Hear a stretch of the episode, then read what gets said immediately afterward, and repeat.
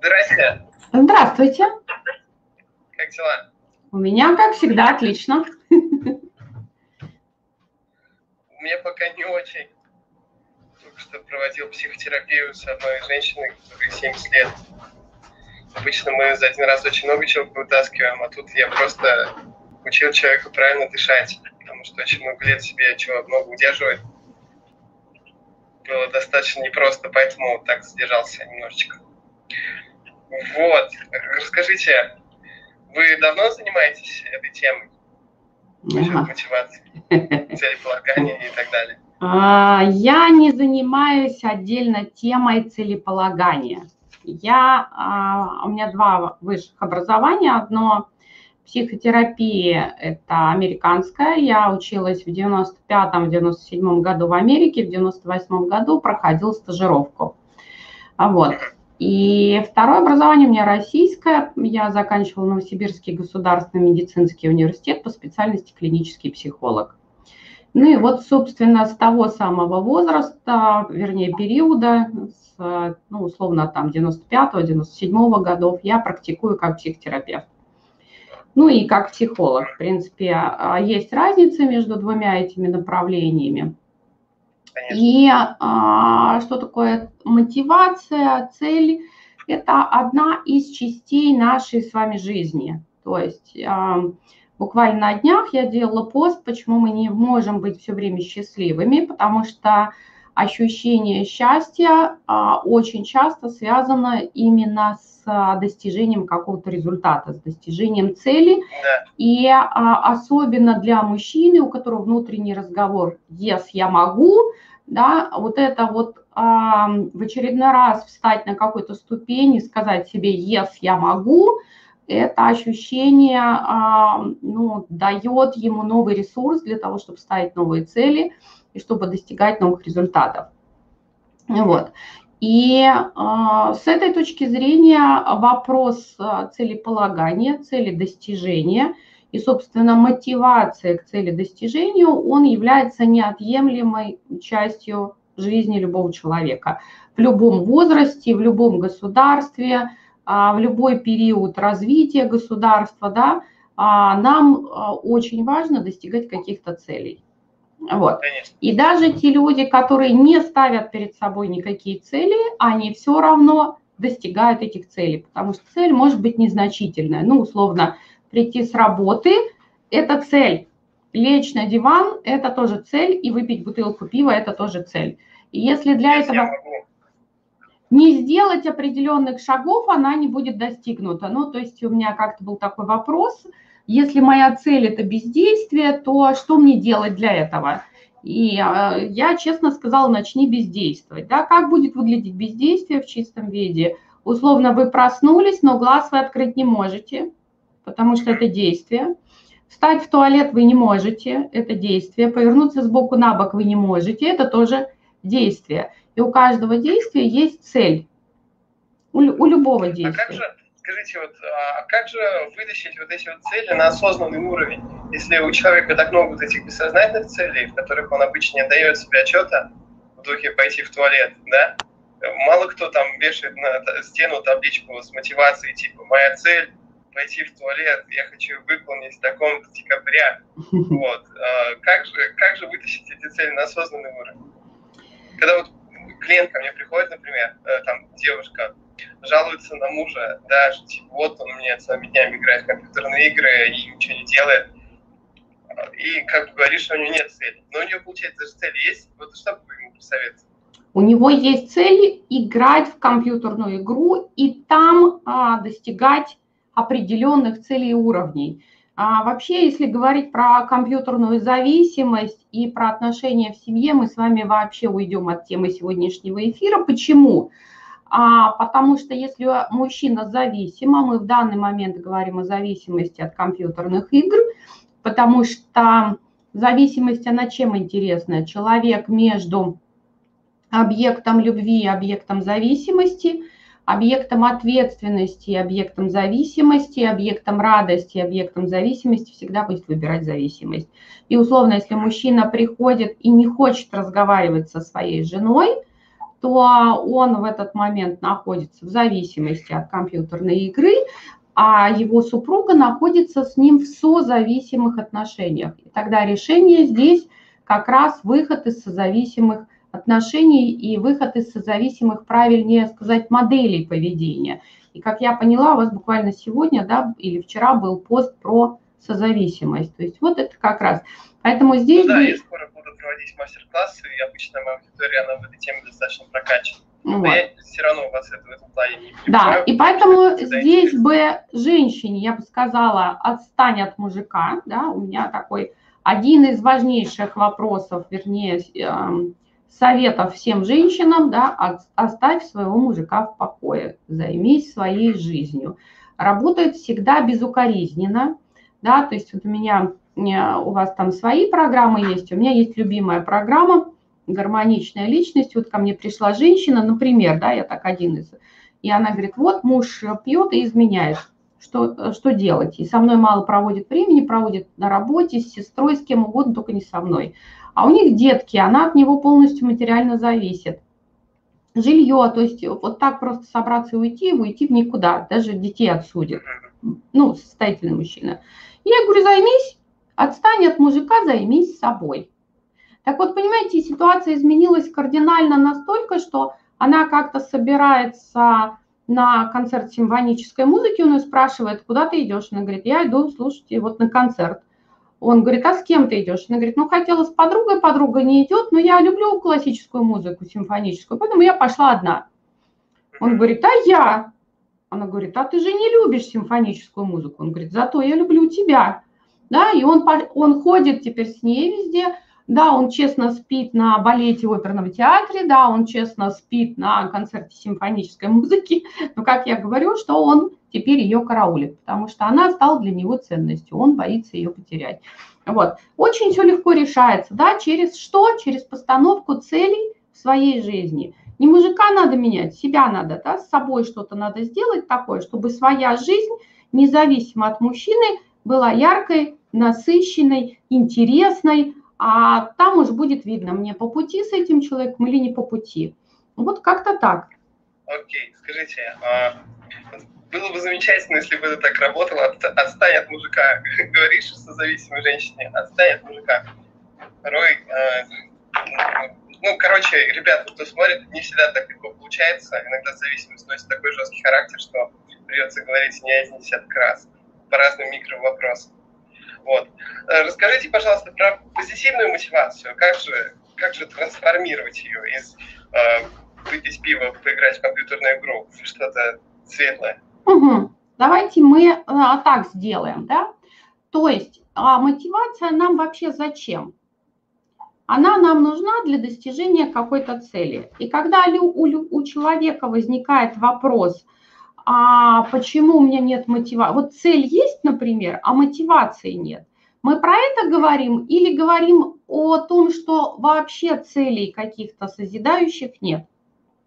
Скорее всего, лучше о первом, что э, вот есть вещи, которые мне хотелось бы сделать, похудеть и выйти замуж, э, э, частый женский запрос, похудеть и выйти замуж, а, или у мужчины там стать миллиардером и 6 кубиков пресса. Угу. Вот. Но что-то вот пиво вкуснее и компьютерные игры интересней. Вот, и ага. ночью есть Да, вкуснее. значит, сейчас я вам расскажу. Значит, во-первых, а, а, про, а, про два запроса женских, похудеть и выйти замуж. Значит, а, я традиционно веду курс Раньше он назывался «От знакомства до брака за 6 месяцев». А с этого года программа называется «Семь шагов от одиночества к любви». И эта программа как раз по тому, как не просто выйти замуж, потому что я считаю, что замуж выйти очень легко, то есть это вот буквально а, зашла а, на сайт, написала, жилье есть, зарплата хорошая, проблем нет, а, варю борщ, голова не болит, хочу замуж. И выстроится очередь. Ну вот, да, задача-то какая? Я хочу замуж так, чтобы быть счастливой, да, и там очень много запросов. И когда мы доходим На самом деле женщины вот приходят с этим запросом «я хочу замуж», и а, программа, почему она длится 6-7 месяцев? Потому что первые 2-3 месяца, извините, там сплошная психотерапия. Мы разгребаем все травмы, связанные с мужчинами, с а, родителями, со всем на свете. Потому что вторичная выгода от одиночества, она превышает а, все а, плюшки от брака. При этом очень много историй про то, что любовь – это отношения, брак – это вторая плохо оплачиваемая, неблагодарная работа. И тогда получается, зачем тебе замуж?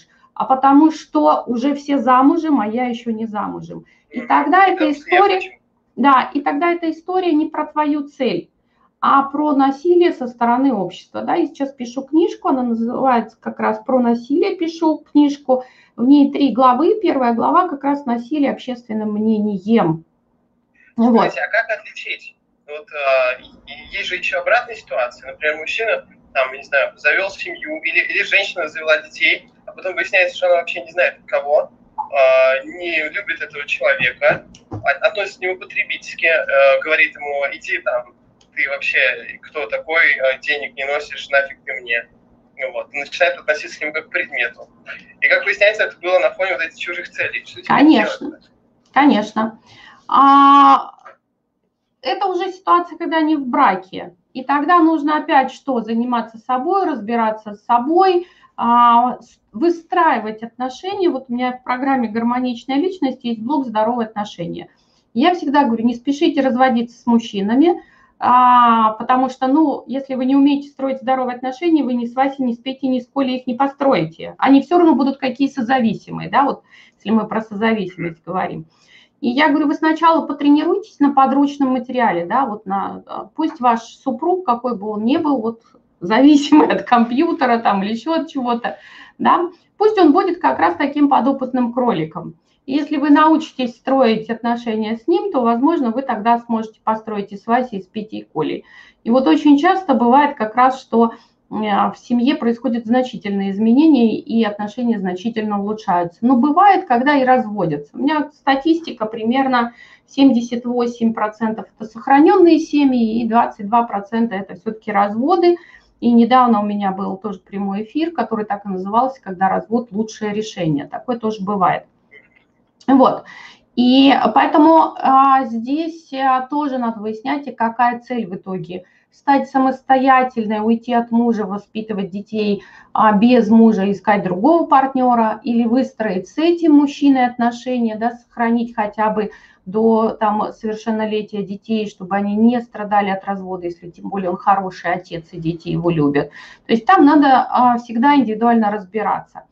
Но когда мы вообще говорим о постановке цели, если мы говорим о своей цели, да, то а, как же нам выяснить, там, моя она или не моя, да, как нам а, подойти-то к ней? А, во-первых, мне очень нравится пытать своих а, клиентов вопросом, зачем тебе это? Вот. И он говорит, ну вот, например, там, за этим. Я говорю, отлично, а когда ты достигнешь этого, что дальше, да, что будет за этим, а что будет за этим, и что будет за этим, и хорошо, а если вот это есть, что тогда дальше, и как вы думаете, что же должно там в корне лежать? Я не знаю. Бесконечно, мне кажется, можно задавать этот вопрос. Нет, оно всегда конечно. Оно всегда упирается в одну ну, точку. В какую? Всегда должна быть телесная реакция некоторая, которая действительно человека цепляет. То есть это то, что для него важно. А вот что у вас этой точкой является, я не знаю. Ресурсное состояние. Это да. всегда состояние, которое для человека является ресурсом. То есть а в идеале это может быть радость, для кого-то это ощущение свободы, которое дает ему радость, да? А для кого-то это качественные отношения, потому что это для него является ресурсом. И тогда что опять мы говорим? Радость. Да? У меня прям тренинг есть такой, маленький тренинг, доступен в записи, недорогой, называется «Целься в радость». То есть, а как же в эту радость нам попасть? Вот. И там я даю небольшое упражнение, которое, собственно, позволяет структурировать свою жизнь, ну, буквально там, а, там пару вопросов, делаешь одно упражнение и приходишь а, к пониманию, как тебе переструктурировать свою жизнь, чтобы в ней было больше вот этого ресурсного состояния. Давайте про позитивную мотивацию, пожалуйста, Да. больше. И а, что же нам нужно с вами сделать, да? Чтобы цель, что такое вообще цель? Это на самом деле не о будущем и не о прошлом, а о нашем настоящем. То есть надо очень хорошо посмотреть на настоящее и что мне на самом деле не хватает, и что для меня является ресурсным состоянием. И мы можем поставить цель только на основе своих собственных смыслов, в том числе и смысла жизни. Да?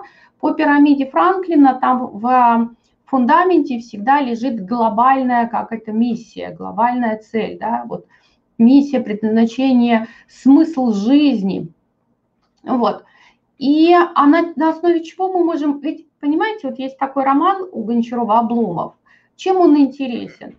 Он а, показывает человека с очень высоким интеллектом, с хорошим образованием, но который обесценивал любые смыслы, да, то есть э, он все обесценивал, любой труд, и он поэтому не мог найти для себя никакого вида деятельности.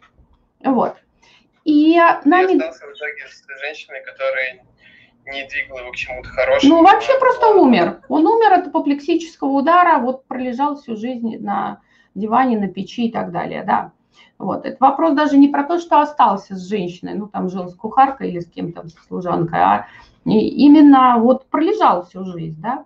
Вот. А смыслы-то у нас на основе чего формируются? Они формируются на основе ценностей. А для этого надо сделать что? Ревизию своих ценностей. А что для меня является ценностью? При этом нужно понимать, что у нас каждые 7-10 лет с вами бывают кризисы, которые приводят к чему? К переоценке ценностей, потому что то, что было ценно в 20 лет, уже может не иметь ценности в 40 лет. Вот, и так далее, да, то есть мы вот эти кризисы переживаем. И а чтобы понимать свои ценности, нам нужно осознавать свои потребности. А по теории потребностей, э, что Симонова, что Глассера, обе теории говорят о чем? О том, что наши а, эмоции говорят, нет положительных и нет отрицательных, а есть эмоции, которые я испытываю, когда мои потребности удовлетворены, и эмоции, которые я испытываю, когда мои потребности не удовлетворены. И тогда мы с вами приходим к чему? Что для того, чтобы вообще говорить о целеполагании, о мотивации – а нам нужно хорошо понимать себя, да, должна быть самоидентичность, а ощущать свои ощущения. Почему? Потому что они будут нам помогать двигаться к своей цели. Как это выглядит? Мы с вами живем примерно как слепые летучие мышки. То есть летучая мышка послала сигнал и получила ответ от препятствия, да? А, приходит да, акустический сигнал, что тут препятствие.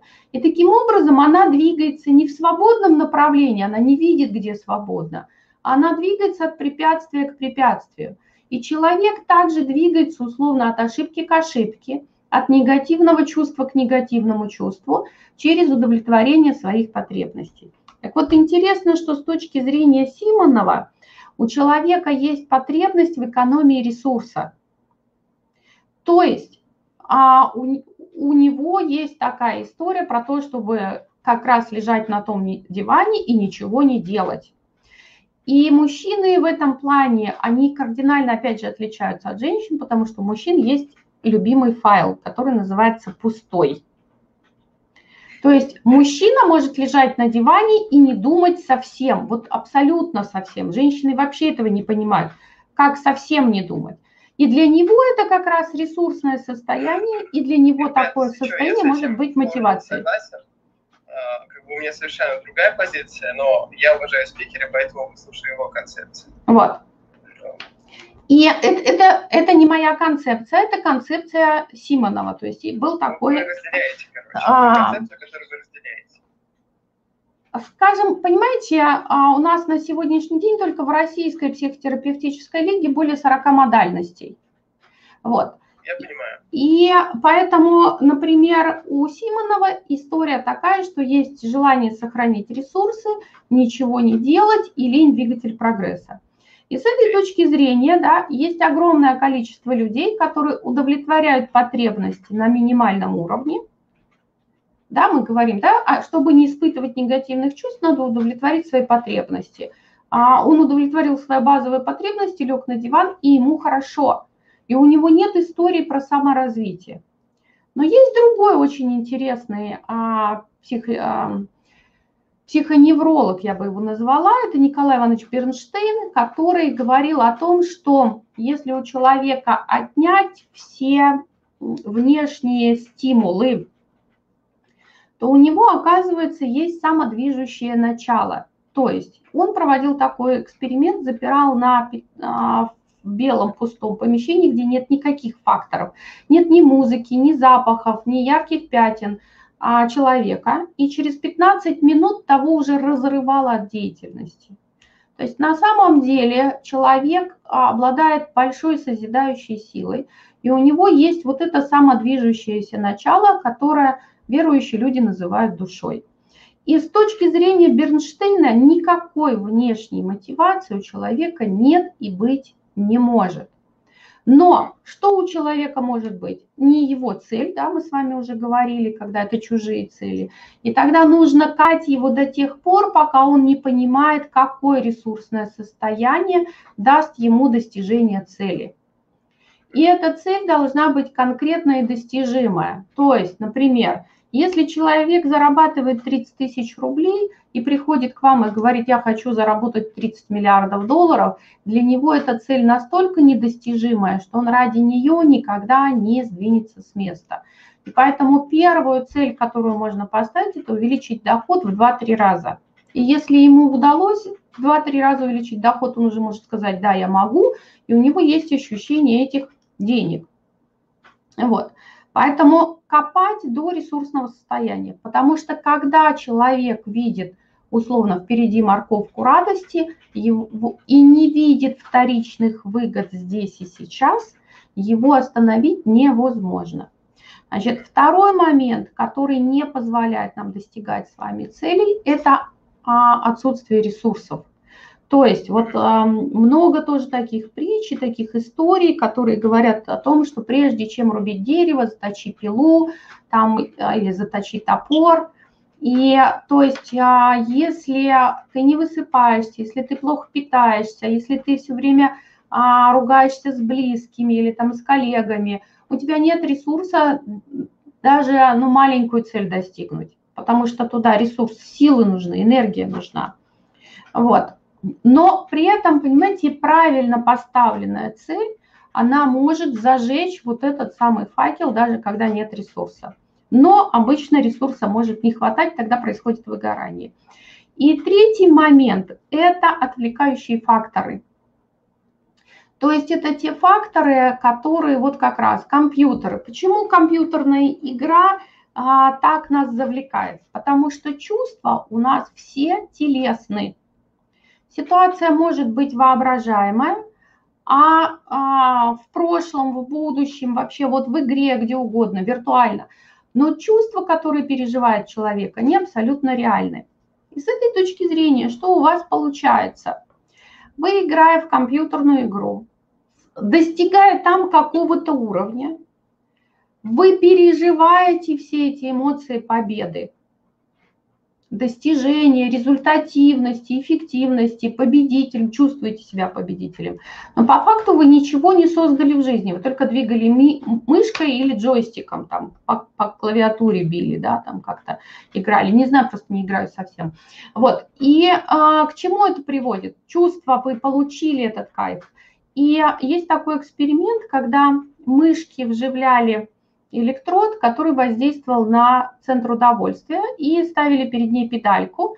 И она била по этой педальке, она забывала там ходить в туалет, кушать, искать еду, вообще ничего не надо было. Она просто юзала эту педаль а, для того, чтобы все время возбуждался этот центр, и она испытывала удовольствие до, до того момента, пока не умирала.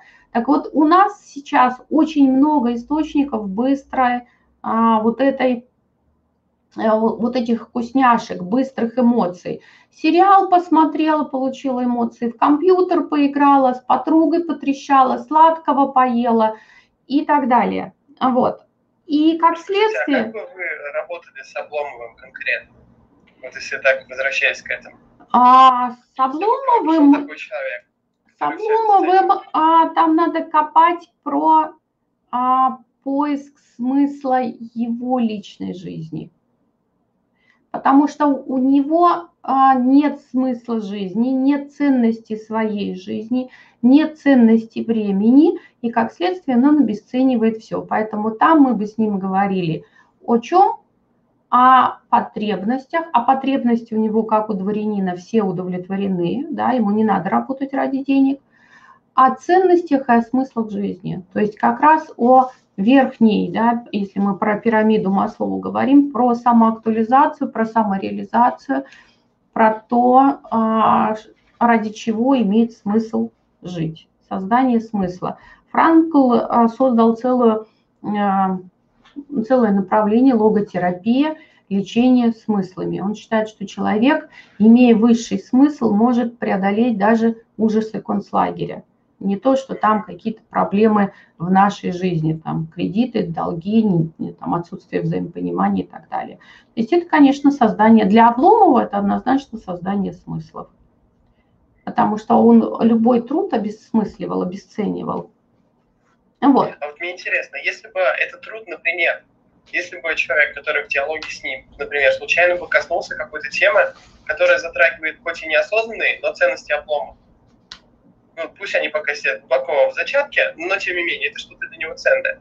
Это затриггерило, как вы думаете? Конечно. И как а, он отреагировал? А, я думаю, что он начал бы двигаться. Там, понимаете, как бы история же какая.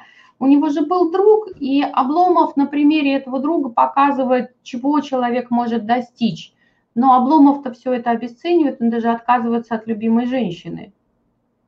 То есть даже для него и любовь не является мотивацией. Это да. Вот. В все скатывается.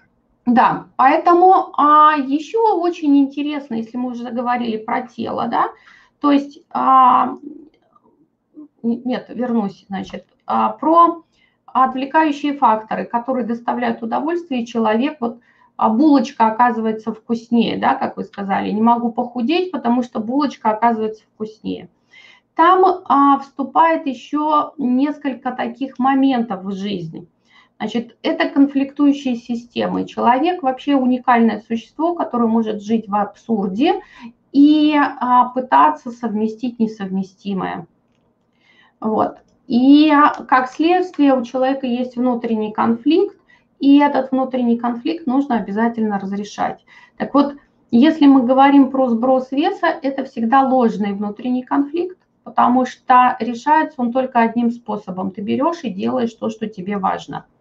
Но а, вроде важно сбросить вес, но я иду и покупаю сладкое и ем. Почему? Да, это вот как раз та педалька у мышки, да, то есть я удовлетворяю сейчас эту потребность. Вот, это быстрое получение удовольствия. И мы тогда с вами говорим о чем? О вторичных выгодах. О том, что человек вот эту близкую выгоду видит, а ту отдаленную, для нее еще надо работать, до нее еще надо идти. И этот путь может казаться большим, сложным. И тогда надо расписывать прям на маленькие шаги. Знаете, такое упражнение съесть слона по кусочку.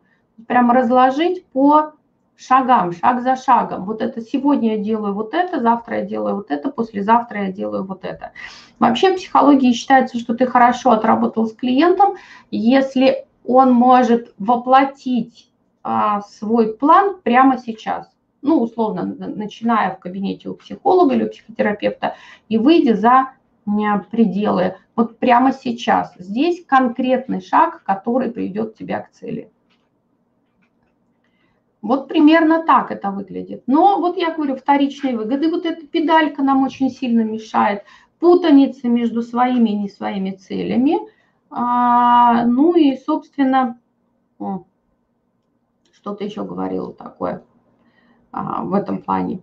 Вот, поэтому а, как еще можно вытащить а, свою цель или не свою?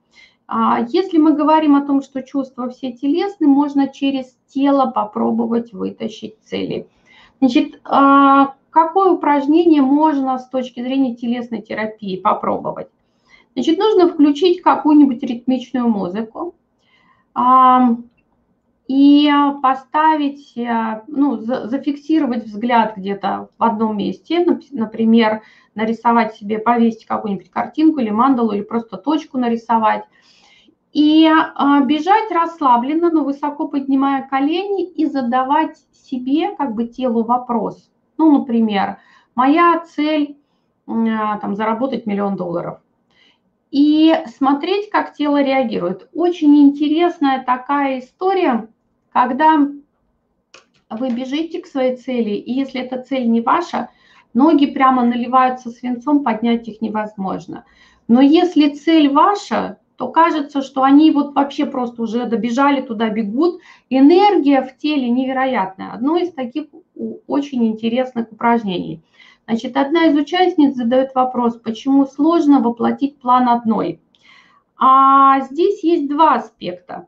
Значит, я не знаю, что в вашем случае, но я расскажу и о негативе, и о позитиве. Значит, что, а, почему одно и сложно? А, скорее всего, может не, быть не развита вообще волевая саморегуляция. А, то есть я не могу сама что-то делать. Да? А во-вторых, в этом может быть детская модель поведения. То есть эта история про что? До подросткового периода ребенка мотивируют условно родители на достижение каких-то целей. Они ему говорят, вот это хорошо.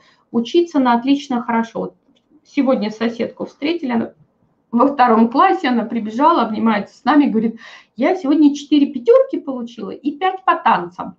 Вот, да, то есть ей родители рассказали, а, что такое хорошо, ради чего, куда надо стремиться. Подростковом возрасте ребенок, подросток ориентирован на среду.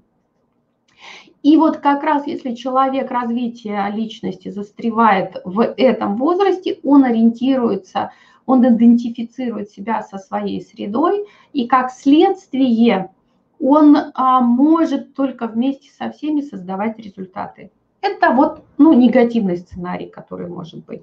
Позитивный сценарий. Если мы говорим о развитии личности, надо понимать, что личность с моей точки зрения, с точки зрения дианализа, это инструмент взаимодействия с социумом. Поэтому личность развивается только в общении – только в общении, это инструмент общения с другими. И как следствие вы не можете заниматься саморазвитием или развитием своей личности вне среды. Потому что люди, которые вас окружают, та среда, в которой вы находитесь, она как раз и помогает вам формировать себя. А, это один аспект. Второй аспект. А, почему я считаю нужны психологи? Потому что психологи – это технологи. Человек, выросший в созависимых отношениях, в дисфункциональной семье, не знает, как себя вести здоровым образом. Он приходит к психологу, и психолог дает ему технологии. Он обучается вести себя здоровым способом. И мы так заточены, у нас для этого есть зеркальные нейроны, копировать поведение значимых людей ну, тех людей, которых мы уважаем, то есть делаем важными, делаем значимыми. И для этого очень нужна среда, чтобы подсмотреть у другого, да, что возможно, что невозможно. Почему, когда мы рассказываем даже психологи о себе, почему у психолога Э, личность, его личность является инструментом. Потому что если я говорю о том, что да, у меня первый брак закончился трагически, но сейчас я живу в гармоничных отношениях, счастлива, любимая, у меня все прекрасно, это как раз говорит о чем? Если получилось у меня вылезти из глубокой задницы, да, а, то и получится у тебя, у меня есть для этого технология. То есть а, мы обучаемся через копирование поведения значимых людей. И для этого нам нужна среда, чтобы подсмотреть. Вот я всегда говорю, что есть зависть, это одно, смотря как мы его проявляем. Да? Зависть может быть позитивной, как раз мотивацией. Почему? Потому что для того, чтобы захотеть, мне надо это у кого-то увидеть. Ну вот даже про замужество мы будем говорить. Я выстроила свою жизнь, я была абсолютно счастлива после развода. Ну, то есть сначала после развода у меня там вообще было совсем все плохо. Вот. А потом я, значит, выстроила свою жизнь, была абсолютно счастлива и замуж не собиралась. Но однажды я поехала, у нас был выездной тренинг с преподавателем по психологии, и а, это мужчина был, ему уже было за 60 лет, туда приехала его жена, которая была на 7 лет старше его. И я наблюдала, как а, они ходили, а, ну вот там по этому Алтаю, держась за ручки, он смотрел на нее с такой любовью и великодушием, она сверху вниз на него с восхищением. И я тогда поняла, что я хочу вот так же.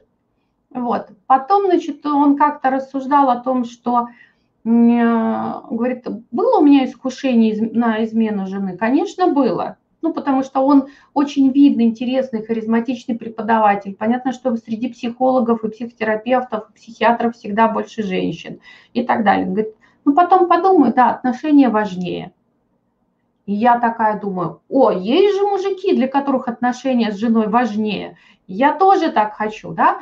То есть я допустила мысль о том, что может быть хорошо. Я захотела этого, мне для этого нужна была среда.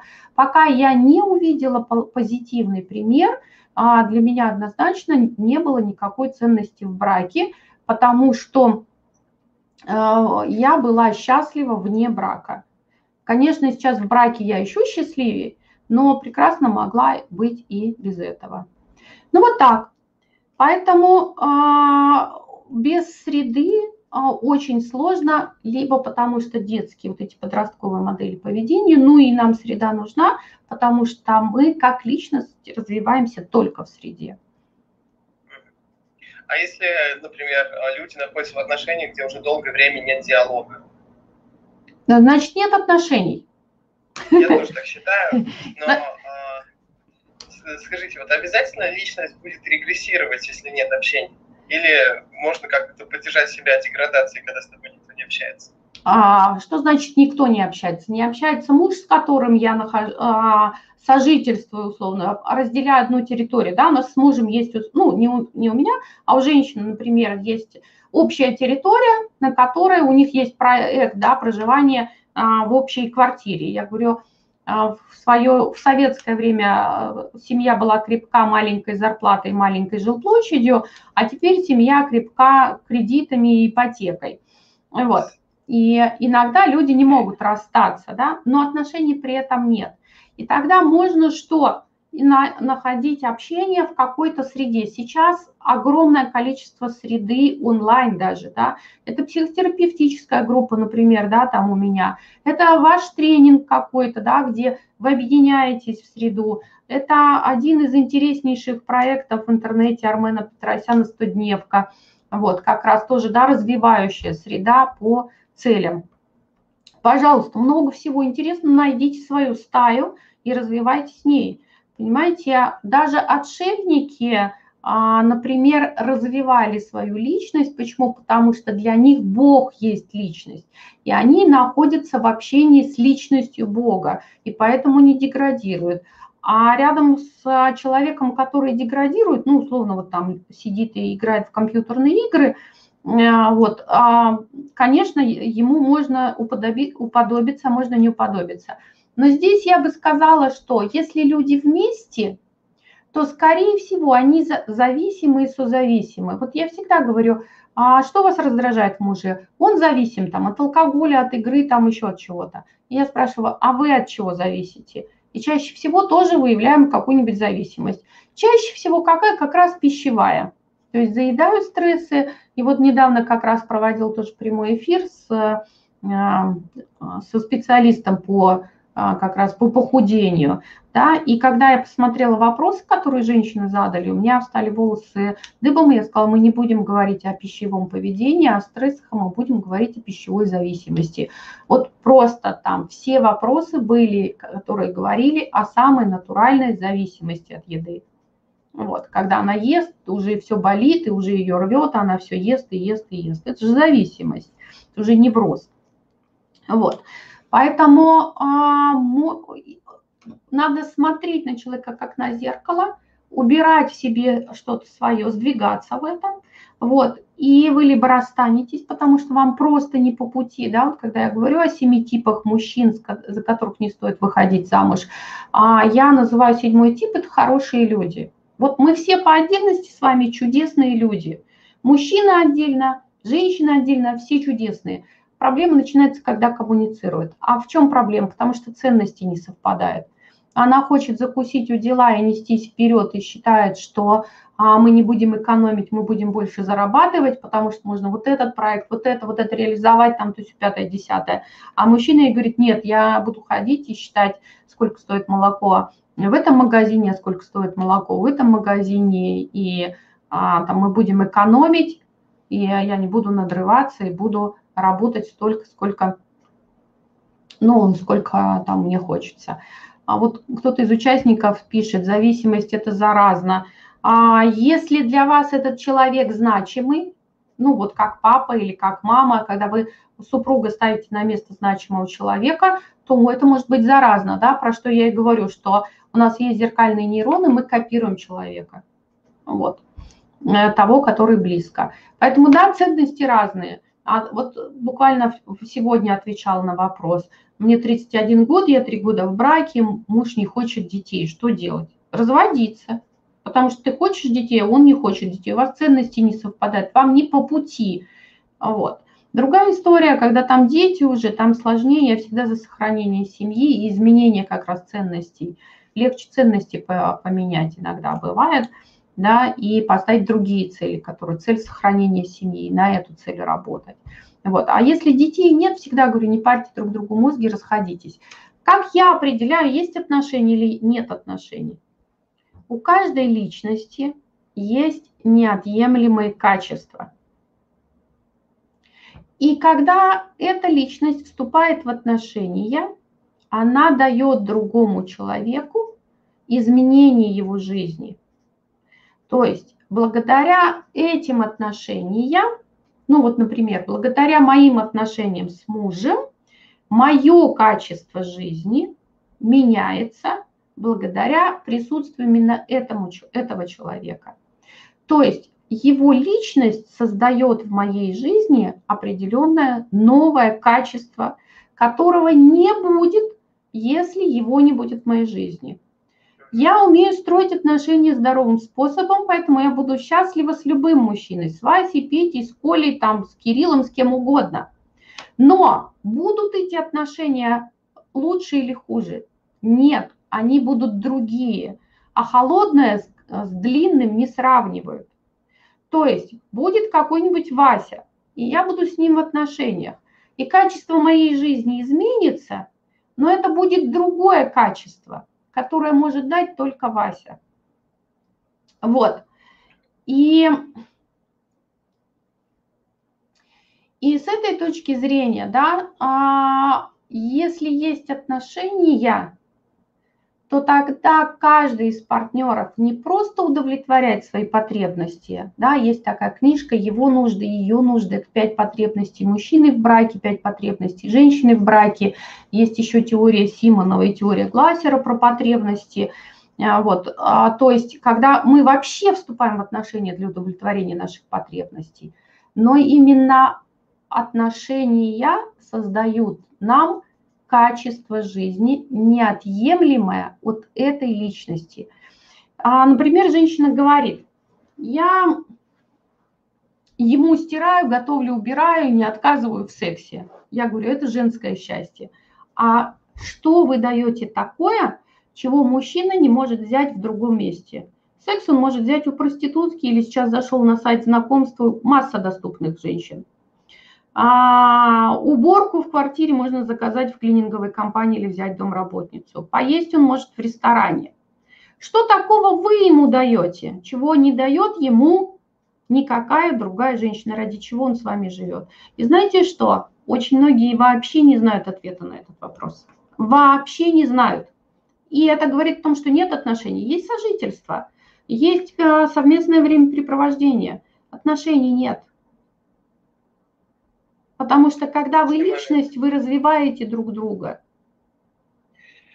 Тут вопрос один, э, очень резонный и очень интересный пришел. Вы уже, наверное, увидели. Вы говорите, что постоянно за сохранение семьи.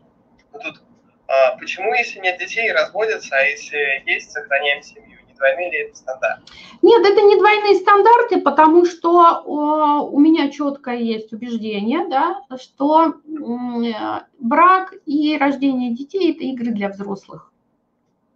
Ну, вообще просто для взрослых. Вот. И а, когда нет детей, смысла сохранить. Вот понимаете, вот э, женщины там пишут, или мужчины, мы каждый день ругаемся. Зачем? Вы же ругаетесь, значит, скорее всего, у вас разные ценности, значит, у вас разные цели, значит, вы тормозите друг друга. Ну, вы разойдитесь, и один будет переть к своим целям, у него не будет балласта, а другой будет переть к своим целям и радоваться жизни. Понимаете, зачем сохранять, зачем друг друга мучить? Не вижу в этом никакого смысла. А когда есть дети, а, мы вообще не говорим про отношения. Мы говорим про что? Про то, что семья – это социальный институт. О том, что в семье есть социальная роль матери и есть социальная роль отца. И ваша задача выполнить свою роль максимально хорошо. Отыграть ее в этом спектакле а, на Оскара. Потому что в этом случае ваши дети вырастут какими? Благополучными, психологически благополучными. И, конечно, в этом случае я всегда за сохранение семьи.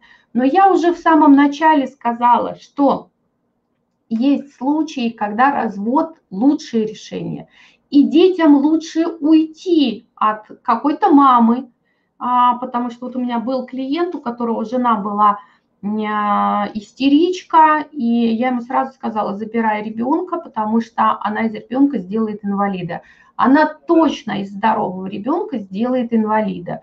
Да? Бывает такое, бывает, там надо разводиться, надо отсуживать ребенка, и а, а, там бабушка – или другая женщина может воспитать этого ребенка намного качественнее, чем а, психопатка и истеричка. И обратная ситуация, когда это муж, да, там а, избивает. Вот у меня клиентка сейчас в тяжелой психотерапии, а, там просто семья алкоголиков, и папа как-то замахнулся топором, она стала защищать маму, и а, он ну, практически отрубил ей руку. Хорошо, что не повредил кость, все остальное а, ну, сохран... ну, то есть сохранил, рубец остался, но вот чуть не отрубил руку, да, понимаете? Конечно, надо не то, что сохранять, надо бежать от, такой, от таких отношений.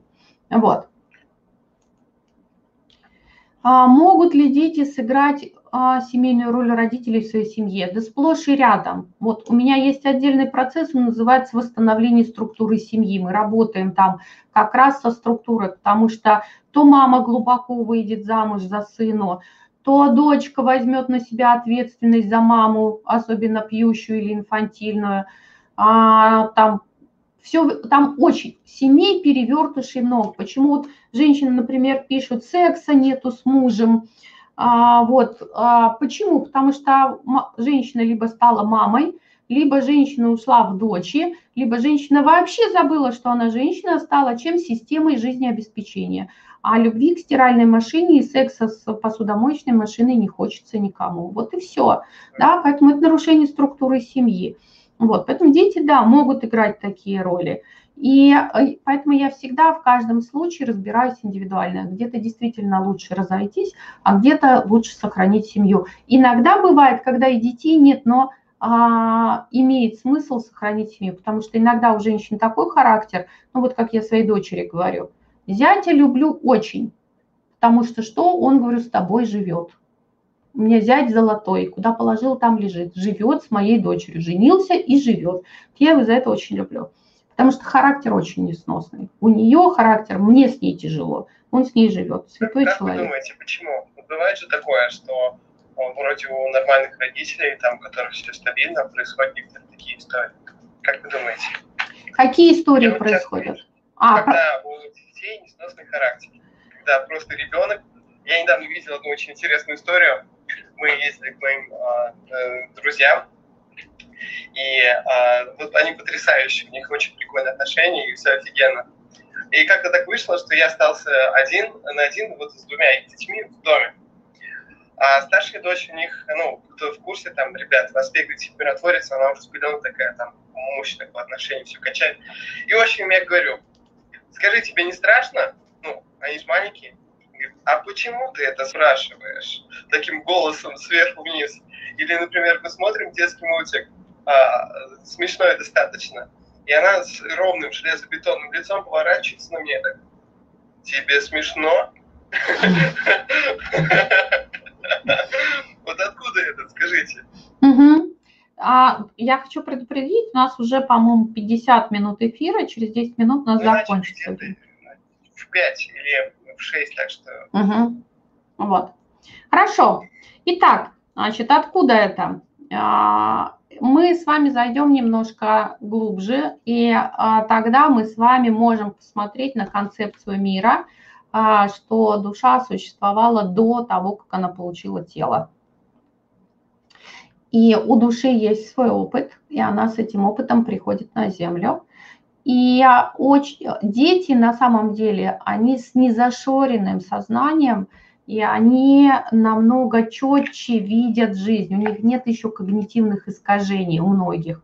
И поэтому они вот это все ну, как бы с удивлением а, наблюдают за а, взрослыми, которые с ними пытаются вести себя как дети. Да? То есть они говорят, ну, не надо прикидываться ребенком, я уже достаточно взрослая, чтобы все это видеть. Да, потому что врожденный интеллект, копирование чего-то поведения. Да. Ты сказала, будешь меньше ребячиться, будет контакт лучше. Угу. Да, да, ребенок, бывает такое, что душа очень взрослая. Такое тоже бывает. Вот.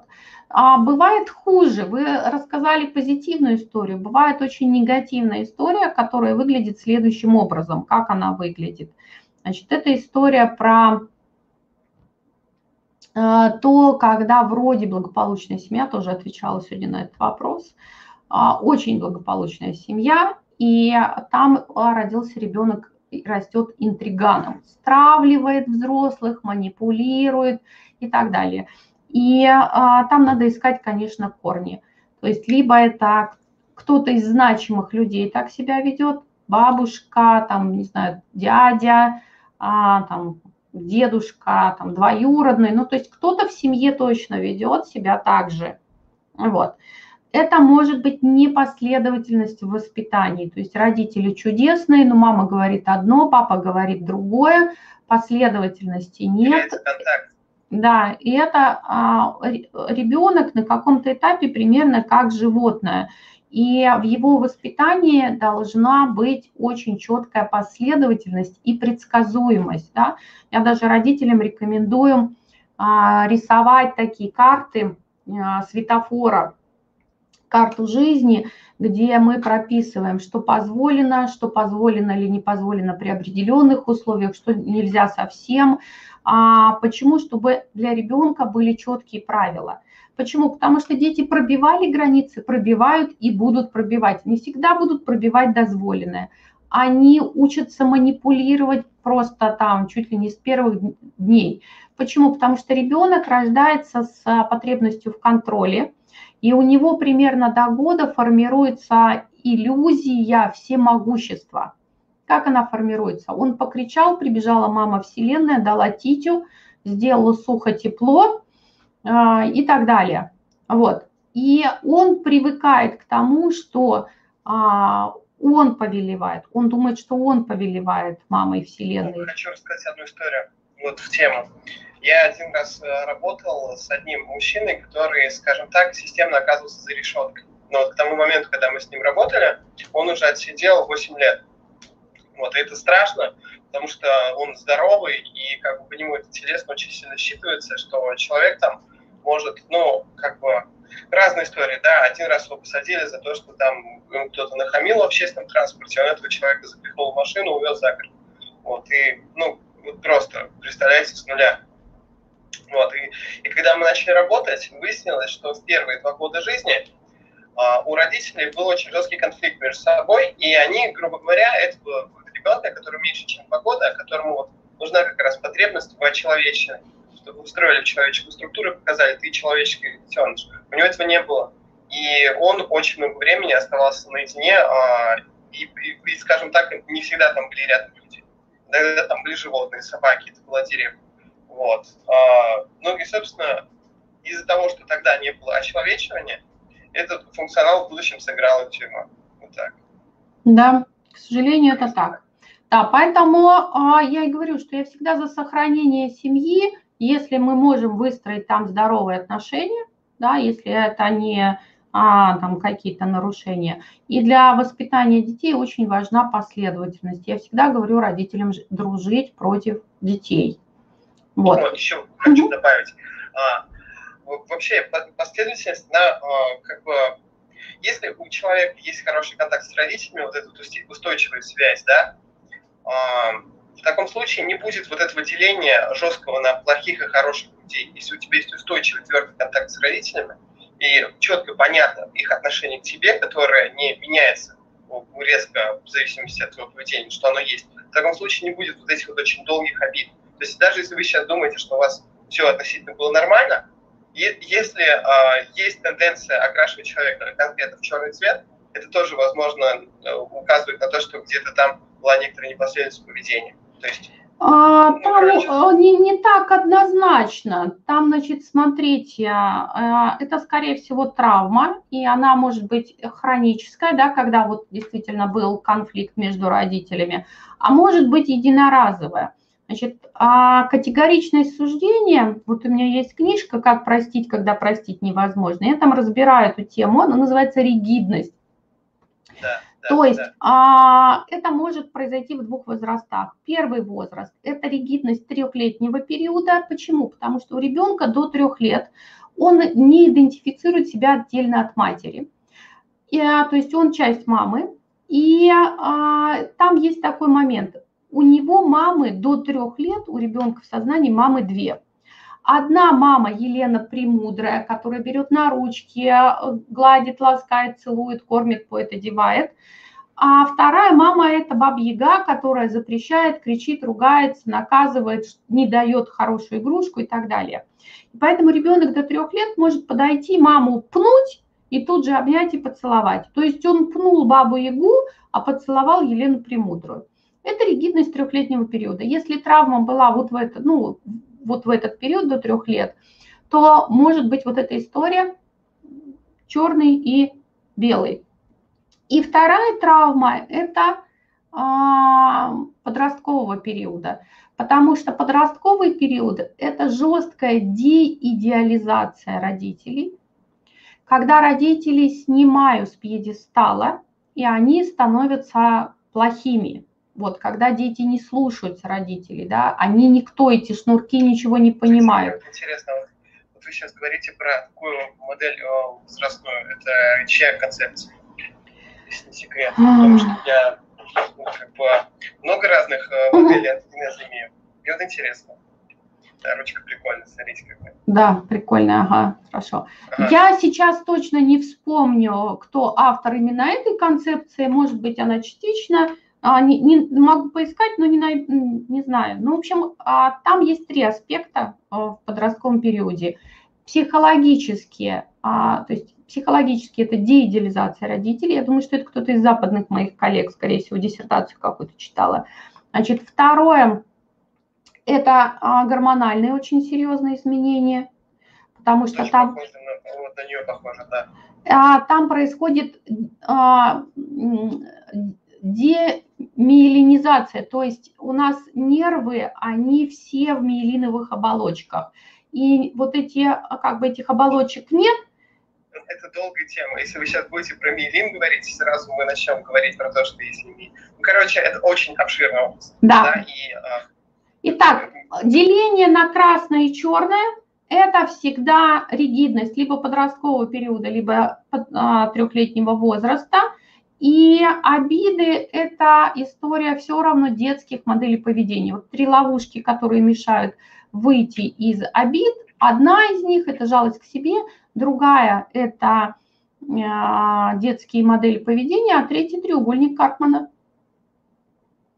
Окей. Так, про Егу и Премудро. А, Майя, слушай, вообще это вот это вот разделение, да, а, на это юнгианская психология. Вот эти вот архетипические модели, это все юнг. Вот, вот любую книжку по юнгианской теме открываешь, все, там будет у тебя и будут такие архетипы, и такие, такие образы, и такие образы. Вот. А, вообще любой. Ты, у, тебя любой чих есть книга по юнгианской психологии. Ну, вообще, на самом деле, про детское мышление, это, конечно, исследование Жана Пиаже и а, Выгодского. Вот. У Пиаже отличная вообще разбор про мышление, про магическое, про все виды и про развитие. Ну, лучше, наверное, автора я по детской психологии не найду. И Выгодский. Советуйте у Пиаже про магическое мышление как раз. Какой-то конкретный труд не вспомню, потому что, ну, как бы давно учила, и там надо искать конкретно, как, в какой книжке, что. Ну, любую работу Пиаже посмотрите, очень интересно. А, он интересно пишет, а, его концепция очень интересная. Вот. Выгодский сложнее, потому что то, что дошло до нас по, из Выгодского по детскому мышлению, по развитию интеллекта, оно, это все-таки научные труды, она читается Выгодский, сложнее. Да, это общая психология, она очень тяжелая для моей аудитории. Да. А. Это прям, ну, запредельно э, научный язык. Да. Вы лучше загуглите в этот в Ютубе МГУ лекции. Серьезно посмотрите, там и Выгодского вам перескажут. Вот. Э, окей. Было много разных тем. Мы как-то ушли именно от мотивации, но вот секрет именно эффективной мотивации, а позитивной мотивации, это всегда идти к ресурсному состоянию от самоидентичности. Кто я, откуда я иду, куда я иду, зачем я туда иду – да, и проходить все ступени от чувств, потребностей к ценностям и смыслам. И тогда за целью всегда есть ресурсное состояние, ради которого вы будете, закусив у дела, бежать вперед. Но главное убрать все источники быстрого удовольствия. Это уже большая задача. Но это всегда выбор вот вопрос, магическое мышление – это травматизация? А, ну, скажем так, сохраняется магическое мышление в результате того, что а, в результате травмы личность капсулируется, не развивается. То есть... А, То есть это фиксация на определенном возрасте? Да. Рамиля Апа, магическое мышление. Кто у нас тут волшебница?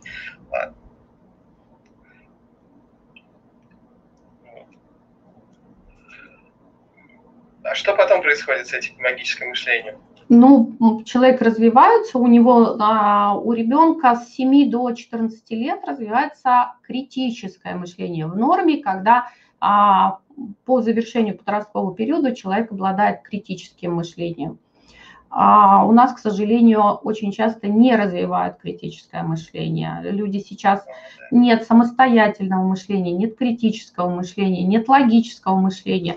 У меня дочь училась на юриста, я была просто в шоке. У юристов а, полгода всего логики. А, ну, логика – это фундамент вообще а, почти всех наук. Да? Там анали... Аналитического мышления нет. Мы вот с э, Валентиной проводили эфир очень интересный про образное мышление, о том, насколько оно важно. Понятийное мышление, да, то есть то, чего мы не назвали, чего нет понятия у нас, оно выпадает из нашего сознания, его как бы нет. То есть если я называю это ручкой, я ручку вижу, я ручку осознаю, я ручкой могу пользоваться. Если я взяла какой-то предмет, который не знаю, что это такое, я его не увижу вообще. Есть такой феномен, когда индейцы а, считали, что конкистадоры свалились, вышли из моря, потому что они а, не знали, что такое паруса, у них нет, нет понятия парусов. Они видели какие-то белые облака, и вот люди выходят из моря. Вот. Спрашивают, есть запись про образное мышление? Да, у меня в, на ИГТВ, на моем аккаунте есть, там целая неделя была про мышление, про магическое мышление, про позитивное мышление. И вот как раз с Валентиной прообразное мышление найдете. Окей, спасибо вам большое. Узнал в свою копилочку еще много разных новых концепций, как можно объяснить и понять и решить некоторые ситуации. Надеюсь, э, зрителям было также полезно. Сохраню себя в IGTV, отмечу вас. Угу. Вот. Большое спасибо. Спасибо. Вам, если что, на индивидуальную консультацию можно записаться? Конечно, у меня, во-первых, первая консультация